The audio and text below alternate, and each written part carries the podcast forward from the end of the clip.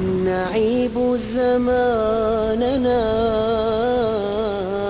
والعيب فينا. وما لزماننا عيب سوانا. ونهجو ذا الزمان بغير ذنب. ولو الزمان لنا هجانا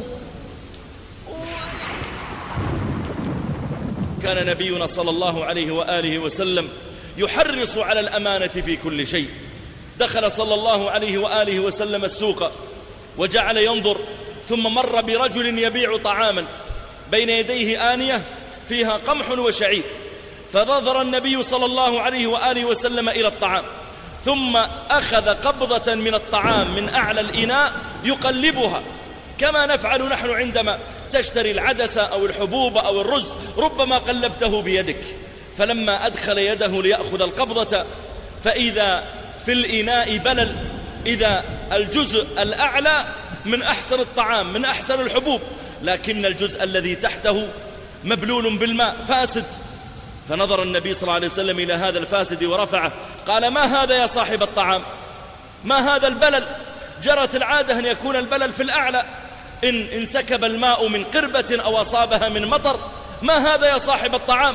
قال يا رسول الله أصابته السماء.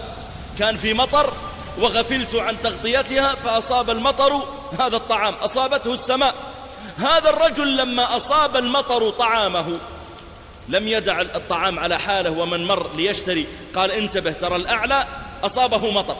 هذا يكون صريحا. لا وإنما أخذ إناء آخر وقلب الإناء الأول فيه. فصار هذا الرديء في الأسفل وفي الأعلى الطعام الحسن. قال أصابته السماء يا رسول الله. ونبينا صلى الله عليه وسلم يعلم أن المطر والسماء لا يمكن تصيب من الأسفل تصيب من الأعلى. فعلم أن الرجل قد قلبه. فقال له عليه الصلاة والسلام هلا جعلته في الأعلى ليراه الناس. لماذا تغش؟ هلا جعلته في الأعلى ليراه الناس ليكونوا على بينة. من غشنا فليس منا. لا إيمان لمن لا أمانة له. من غشنا فليس منا. ولذلك أيها المسلمون كل من كان يعمل في البيع والشراء ينبغي أن يتحرى هذه الأمانة.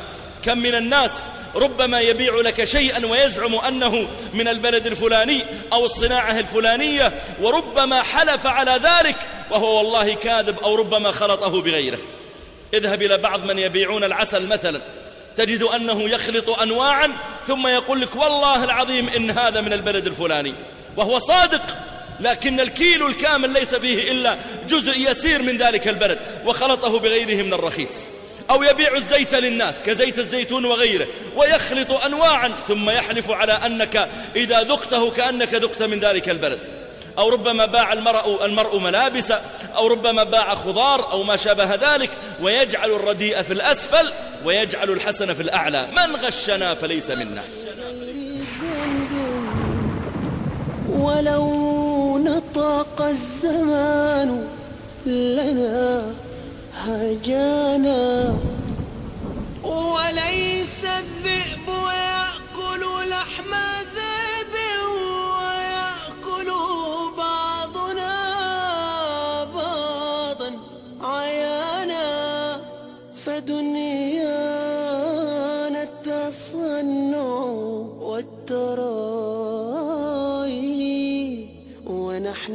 به نخادع من يرى.